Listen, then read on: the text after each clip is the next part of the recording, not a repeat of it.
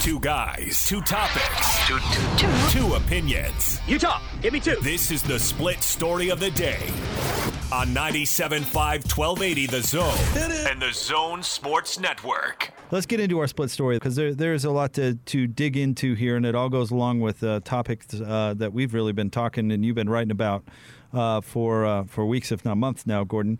Um, uh, Larry Scott went on KTAR down there in Phoenix, a station we know well because uh, an alumna alumni of the zone is running the ship down there, Ryan Hatch. And uh, they had Larry on, and and really they they pressed him pretty good on some things, and so uh, we'll we'll compare some of his cuts to what John Canzano uh, told us on this show from the Oregonian, and we can try to figure out what's uh, what's what here. But here's Larry on KTAR in Phoenix talking about how money is being spent Pac 12 Commissioner Larry Scott, our guest here on 98.7 FM, Arizona Sports Station. Here's a couple of, of, the more sensitive issues I want to run by you if you don't mind. Uh, number one, the money issue. There's a perception that the Pac 12 has become very wasteful, very top heavy with the rent that you guys pay in the Bay Area, with bonuses that you awarded before the layoffs. How do you respond to all of that? Do you think the conference has been wasteful? I don't. No, I think there's a perception out there that's just incorrect uh, in my view. Um, I think what people have a tough time uh, comparing apples to apples is the other conferences that have conferences and also have their own networks. Their networks are all run by outside entities, so they don't have the headcount, they don't have they don't have rent, uh, they don't have other things. But folks don't seem to be able to make that distinction, um, and uh, you know, so as a result, when people look at the Pac-12, we've got 200 people that work for the Pac-12 networks, and you know the uh, the office space and the technology and everything that goes with that. People kind of lumped together. So um, yeah, we're also based in San Francisco. Uh, if you look where some of the other conferences are based, they're in they're in different markets, and that decision to be in the Bay Area certainly preceded me. So there are some there are some differences, um, but we benchmark ourselves every year against the other conferences, against other networks. We've got a rigorous process we go through with our finance committee made up of university presidents and university chief financial officers. And um, you know, I'm very confident that we're pursuing the mission and the mandate on behalf of our members in uh, at a high level um, in an efficient way. All right, there's Larry, notice, our boy notice Larry. How he did, notice how he did not uh, address the bonus thing. I mean, that that convenient. was convenient. yeah, that was. I hear he's laying people off and, and furloughing people, and he cashes in his bonus. I, I, don't know. He he wouldn't. He didn't touch that. At least he didn't in that clip. I don't know if there's anything else where he does.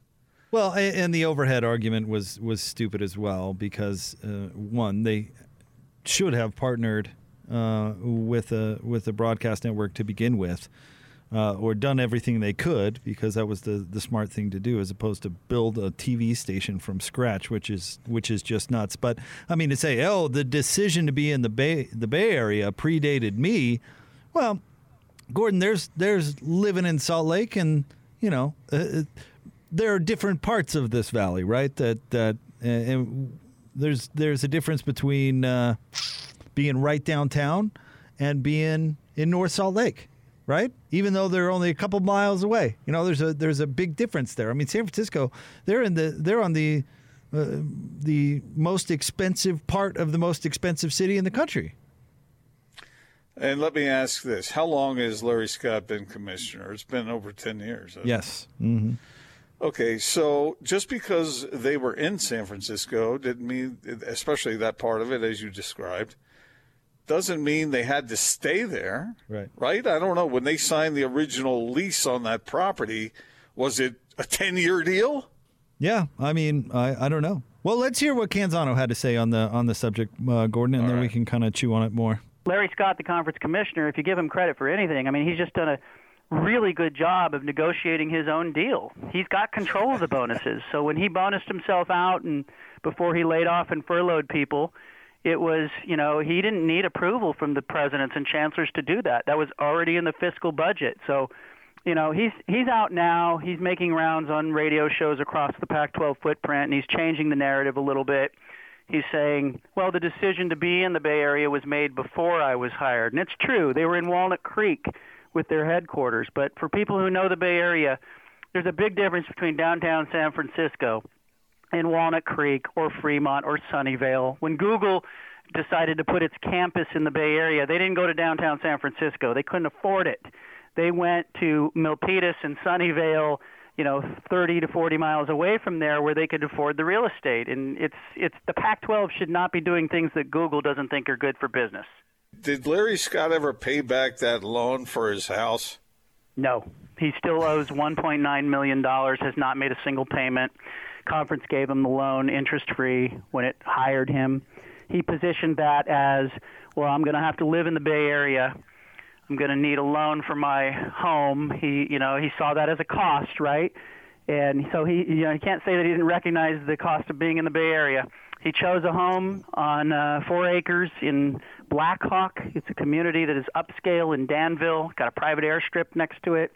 He's living nice, and he's got a 1.9 million dollar home that he purchased when he was hired.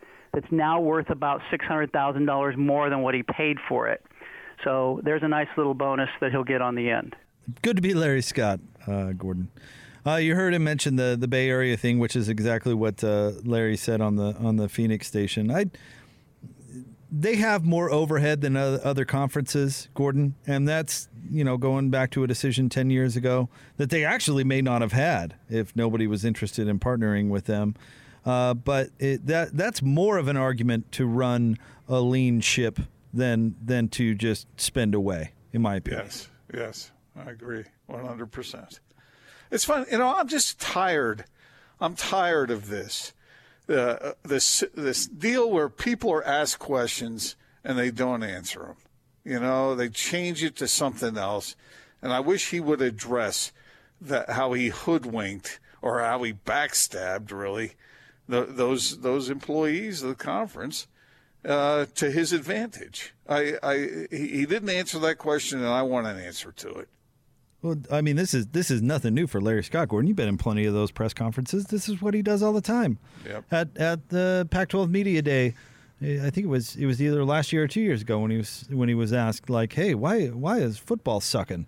And he, we joked about this uh, yesterday. He points at all the other sports that they're doing fine in and saying, "Oh, see, things are fine." And it's like, no, no, that conference of champions. Yeah, right. And yeah. it's like that's not answering the question at all. But he, he never does that. I mean, he, he really doesn't. Let me ask you a question because you were captain of the Skyline debate team, right? Were you captain? Uh, I guess you could call me a captain, I suppose. Okay. So I heard somebody say that a real art to debate is changing the answer to the question that you're asked into what it is you want to say. Is that true? And is that really the most effective way to debate? Well, I, I mean, there are entire books written on the most effective ways to debate, so I don't, I don't know if I could, could answer you that. I mean, it's a tactic to take. I, I don't think. But does that score points? It's, it seems like a, if if some someone is actually judging what is happening, they can sniff that out in a second, can't they? Uh, it depends on who you're talking to, and and what message you're you're trying to get out there. I mean, it, it, are you trying to? I mean, if you're asking me about politics, like, are you trying to fan the flames with your base, or are you trying to persuade hearts and minds? I mean, there, there are two different, very there are two very different goals. Right, and so it it depends on on who you're actually trying to reach. If you're actually trying to to score points in a uh, you know competitive debate, I'd never shy away from the point. Now you may pivot or alter or or change direction uh, that you want the narrative to go, but I I my particular style was running and hiding was never a, a good way to go. And that seems like, the, the, yeah, if you're trying to impress a judge, then yeah, you you have to answer the question. But but he doesn't maybe, want to answer the question. Yeah, he, he doesn't. I mean, he's not trying to win a debate. He's not trying to do any of that. He's trying to sell what he has. It's and it's a. Um, it might not be great, but he's going to go out there and he's going to sell it. He's not. I, he's he's trying to. Uh, it's not debate, it's PR, and he's right. not particularly good at it. Yeah, I, I understand all that. I just, I'm telling you, I would have so much respect for him if he addressed every point he was asked, even the tough ones. This is one of the things I used to like about Bronco Mendenhall. Because when he was coach at BYU, especially early on, we used to ask him direct questions about some mistake he made. And he would admit if he made a mistake on many occasions. I, I, was standing right there when I heard him say it. He actually looked forward to the tough questions. And I had respect for that, unlike what I'm hearing these days, and certainly from Larry Scott there. Well, I Bronco one had answers, and Bronco had a good thing going at BYU. Even when he made mistakes, he could probably tell that. Uh, Larry, you're not going to like the answers, so he's not going to tell you the answers. Well, that's because his answer is, "Yeah, I wanted the money." Right. And I didn't so, care about So uh, you know what? If I were Larry Scott, I wouldn't. I wouldn't use that answer either. That's a loser for him. Uh, I, okay, but every, uh, hopefully everyone knows that, and hopefully the presidents know that. Oh, the presidents Ooh. know that. Now, the your your average fan, I'm not so sure. Yeah. Well, seems like it's pretty easy to understand, and he should be held accountable for that. What else did he say? But wait, real quick before we move on. I mean, it, it, you should you say he should be held accountable to that. Well, if he continues the narrative of there's nothing to be uh, held accountable for. that worked for him as opposed to oh yeah man i just i i i, I put in a gold plated swimming pool man no nobody nobody actually, nobody wants to hear that answer. Uh, but jake i would respect him more if he said who doesn't want an extra $2 million or whatever it was? You know? I mean who who doesn't want that? If he would at least address it honestly. Uh, I, I just can't stand this avoidance complex. Well, I mean, he's not out to earn your respect, unfortunately. I think he's out to put a couple more mil in his pocket before he gets asked to leave at this point. that's probably the other part of it. Do uh, Austin? Do we have time to do another one? Or you want to do another one right around the corner? You want to do one more? All right. Uh, here's Larry uh, on KTAR talking about his job security. All right. There's also a, a, a adjacent speculation, if you will, that, that maybe your reign as Pac-12 commissioner is coming to an end. What, what do you think about those rumors? Do they hamper your ability uh, to do your job? Do you feel like you've lost support of your bosses? Not at all. No. I know. Uh, look, there's a lot of rumor and speculation, and that just goes with the territory in a very public-facing role. Um, and it's true of commissioners in, in other leagues as well. So it goes with the territory. I've been in commissioner roles for a couple of decades now at the Pac 12 and before, so I understand it goes with the territory. But um, no, it has not been a factor at all in uh, my ongoing work for the Pac 12 and my relationship with our board. All right, there's uh, Larry's comment on it. Let's now hear John Canzano from the Oregonian from our show the other day. He's positioned himself now as look, I'm not the czar, I'm not in charge here.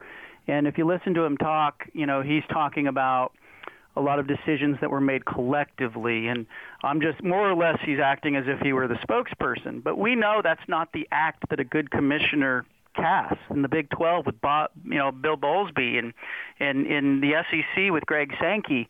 You've got leaders who uh, care a lot about the campuses, who spend a lot of time on those campuses, who understand those campuses. Larry Scott's contract is up in the summer of 2022.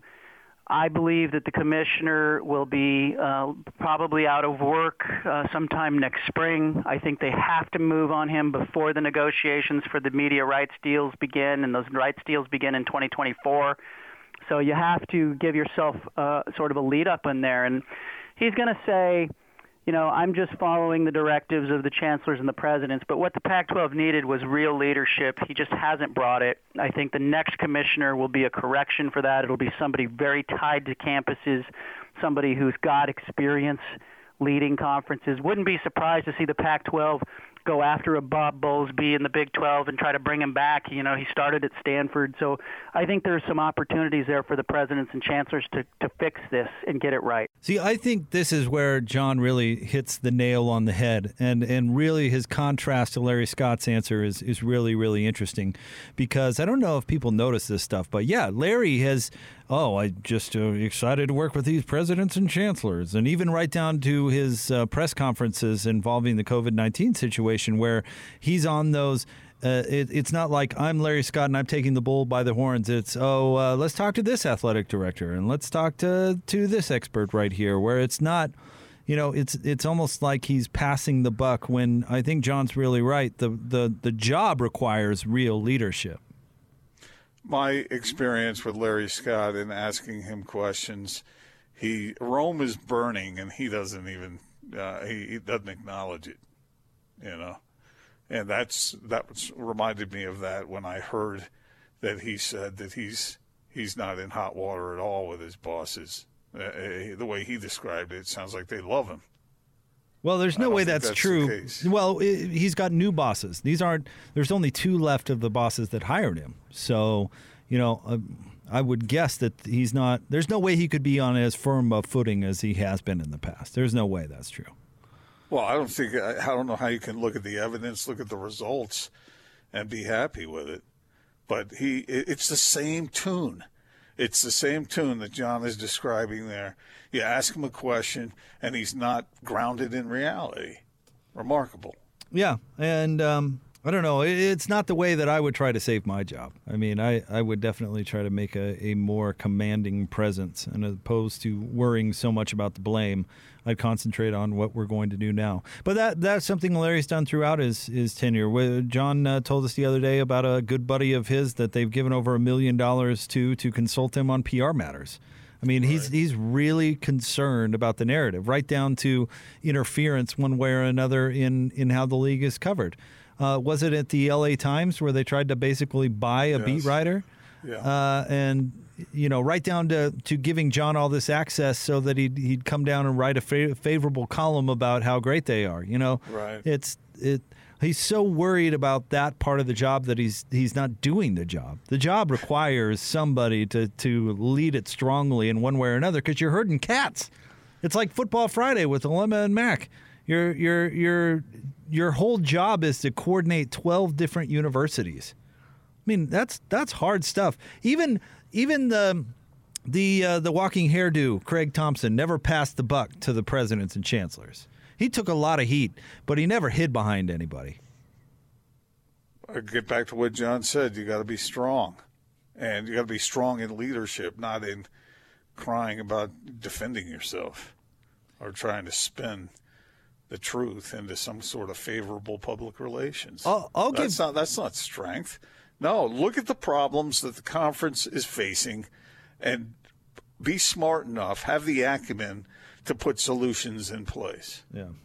You know, I'll give Craig Thompson, uh, in hindsight, given all these years later, I'll, I'll give Craig Thompson a lot of credit. He came on this radio station a lot during the Mountain Network days and he would he would come on and he would face the music and he would try to give you the best answer he could. And maybe it wasn't what what you wanted to hear necessarily, but he was never full of it. Never felt like he was trying to sell it. He right. had a tough job, and but he never hit from it because at that point, Gordon, and you know this, Salt Lake was the belly of the beast for the Mountain West Conference. It was the biggest market. It had two of the big name schools, and it was the it was kind of the the centerpiece. And so he came right into the you know right into face the music. Tough questions from the the great Gordon Monson.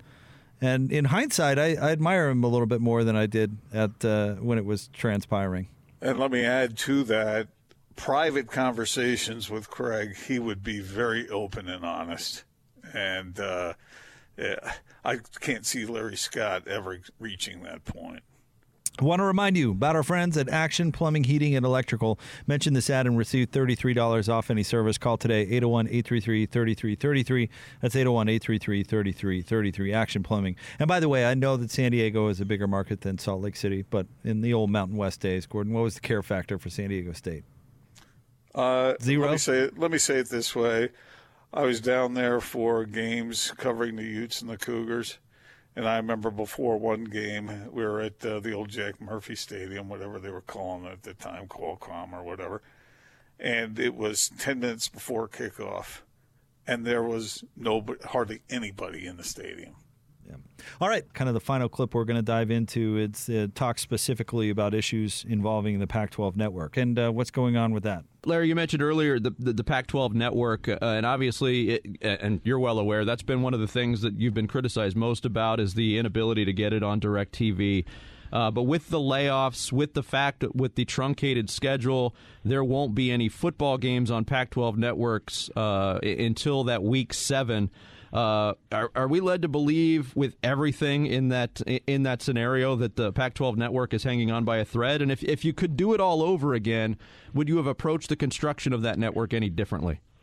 Yeah. Well, first of all, this year is a unique year.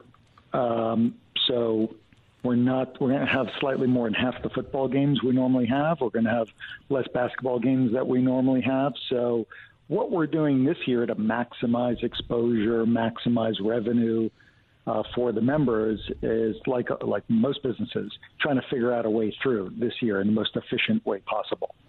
Um, so the, the short people shouldn't read too much into the short term and what makes sense when you've got less games. Mm-hmm um, than you'd normally have, and, and, the best way to deal with that. Um, and also, you know, we're trying to be as efficient as possible, and unfortunately, that's led to layoffs, uh, that's led to furloughs, um, like most of our campuses are dealing with, and most of our athletics departments are dealing with in different ways. So we're trying to carry out the most important priorities on behalf of our members, but also be good stewards of the resources and, and tighten our belt and have to make some tough decisions, unfortunately, uh, with people as part of that process.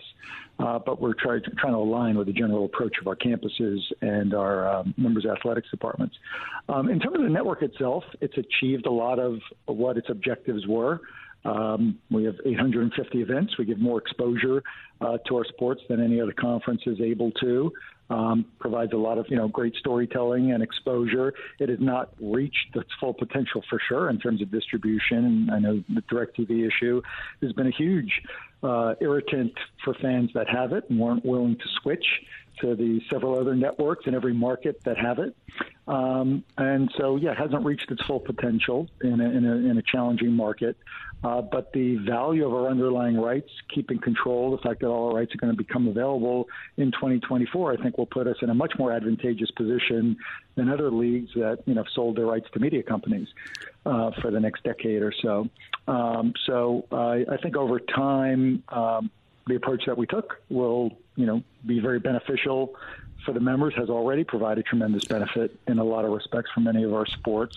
Uh, but it, you know, I realize it hasn't reached its full potential, and it's been you know uh, really bothersome uh, for fans. And uh, you know that you know one major carrier hasn't picked it up.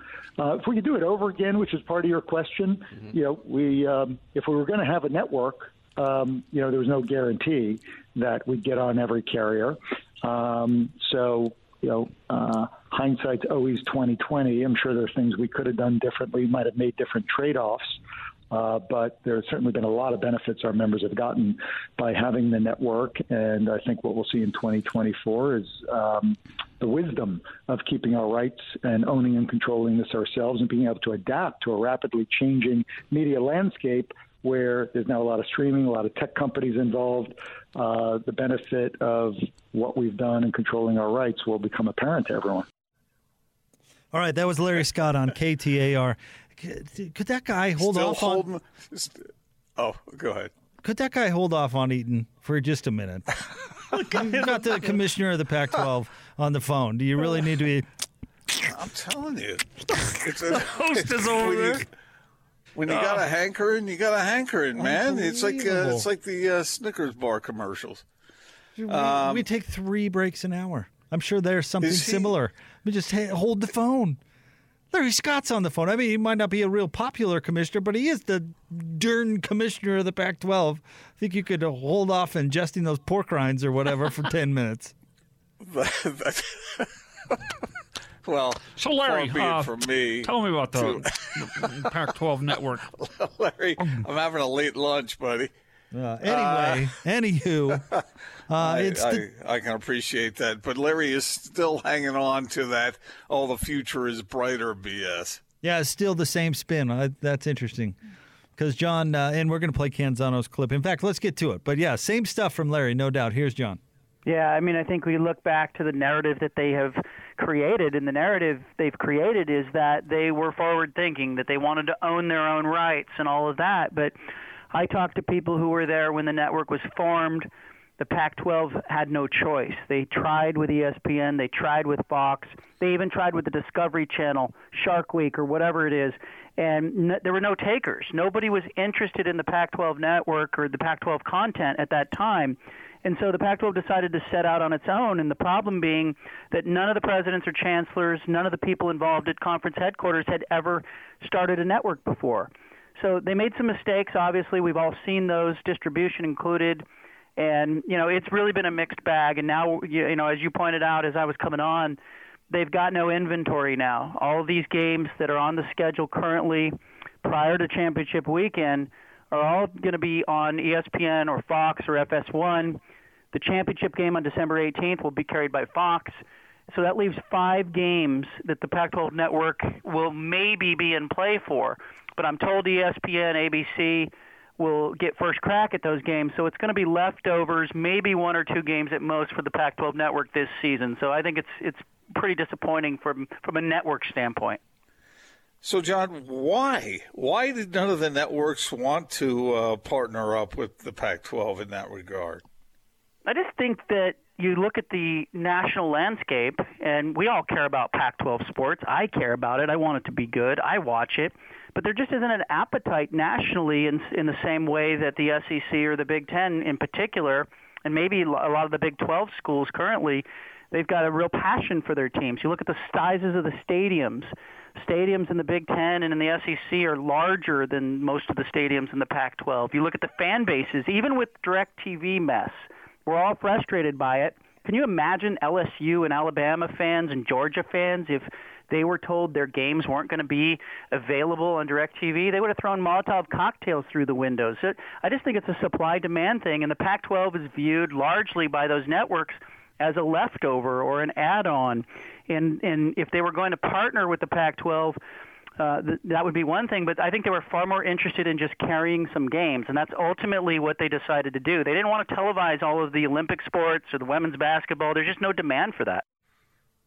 That was John Canzano uh, from talking about his reporting from our show on Tuesday. Austin, is that correct? Tuesday. So telling so, a very different story than Larry Scott. In fact, saying the narrative Larry Scott uses is actually false and kind of a lie. Yeah, yeah and we spent a lot of time on that the other day. But Jake, the very thing, the very sort of uh, uh, the best part of what the Pac-12 network has accomplished is the part that the networks that might have partnered with them wanted nothing to do with. Yeah. I mean, you heard Larry Scott brag about that, and but that's that's what uh, you know took their legs out from under them. I don't know. I this whole thing has been screwed up from the beginning, and I, believe what John Canzano said that uh, nobody over there had really started a network before, and they didn't know what they were doing. Yep, and nobody wanted a piece of it. Nobody thought it was going to be lucrative uh, enough to invest in. And and Larry uh, Scott talks about how the the other leagues don't have to pay rent or for facilities or all those sorts of things. Well, that's all all the reasons that they were looking for a partner in the first place. Yeah. So. Um, you know, and I don't, I don't know how much the the ideologue gets in there too, because there is that with Pac-12, right, where they uh, value the Olympic sports and want to put those on TV, and and I get those kind of values, I suppose, coming from university presidents. They're not business CEOs; they're presidents of universities, and so that's always going to come into play. But how much did that? You know, push away ESPN because they don't want to broadcast any of that stuff. So uh, there's well, a lot of uh, uh, unanswered questions, certainly. The president, yeah, that's what Larry was bragging about. That's what I was referring to earlier. Look at what we can show on our network. Well, the very things that uh, major networks want nothing to do with. Which, so, which he's talking to his bosses right there. He's not talking to the fans, well, and, even, certainly bilking uh, Pac-12 fans to pay, you know, for television packages that air the Pac-12 network and uh, basically ripping them off by not putting on the programming they want to see. Mm-hmm. Yeah, yeah, it's it, it's remarkable to hear Larry Scott spin stuff. I mean, he does it almost every time. Um, but I don't know. Maybe I can understand to some extent why he does that. It's just that I could accept hearing that if I got some truth mixed in to a point where it was useful. You know, and I, I don't I don't feel like he's still hanging on to the the uh, the flexibility that they have, the freedom they have moving forward, and how profitable that's going to be. Uh, how about while we're young? You know, when's it going to be that? Well, what Larry's doing is he's he's I don't want to say personally trying to take away somebody like Canzano's uh, credibility, but but that's essentially what he's trying to do. He's saying, "Well, that's fake news. That that didn't exist. Uh, we're doing fine, and in fact, our our vision is going to pay off in 2022." I mean, that's that's what he's selling. He's he's he doesn't view the the truth as an asset, Gordon. He views uh, well our our vision, I guess, of the truth as the enemy. Well, I, I just I'm not I'm trying to find room to believe what Larry is saying, and I I I, I haven't seen it in the past, and I'm not sure I see it in the future. As he talks about these things, what is going to attract uh, interest and money in the future uh, that's different from what we've seen in the past? What's going to make it different? Are these other platforms that he's talking about going to be so hungry for programming that they're going to shovel out a bunch of money for it? Well, that's that's what he's always played, and I, I bought into it at the, at the beginning. We talked about this the other day. Is that they're going to have 100 percent of their rights, and they can go sell that to you know, or a portion of that to whoever they want. Maybe it's to Amazon, some- maybe some- maybe it's Twitter, maybe it's Facebook. You know, maybe it's uh, ESPN streaming platform. I don't know, but that's that's what they're saying. The the the tertiary rights to the Pac-12 games, which is what the Pac-12 basically airs. I mean, there's not a tremendous amount of value in that, I wouldn't think, or at least not value that you can go out and add more. I mean, he's got to be talking about the streaming rights, and they do own 100% of that. So how do you parlay that? And how much are they actually worth? Well, weren't they going to team up with some network in China? Uh, I think there were talks of that. Yeah, isn't that why? Uh, wi- uh, who's the middle ball? Not Lonzo. It Was it LaMelo?